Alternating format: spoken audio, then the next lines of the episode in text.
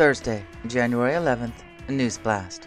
Trump making closing arguments on final day of New York fraud trial. Navy chopper crashes into San Diego Bay. U.S. and U.K. launch strikes on Houthi rebels in Yemen.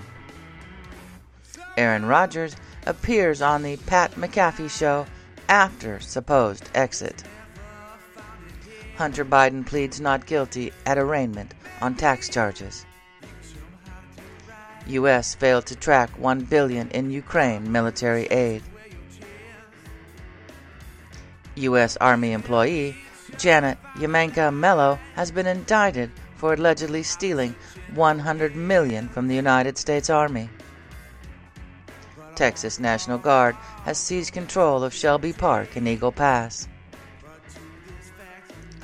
Argentina's inflation surges past 200%. Psalms 28:7. The Lord is my strength and my shield. My heart trusts in him, and I am helped. Therefore, my heart greatly rejoices, and with my song I will praise him.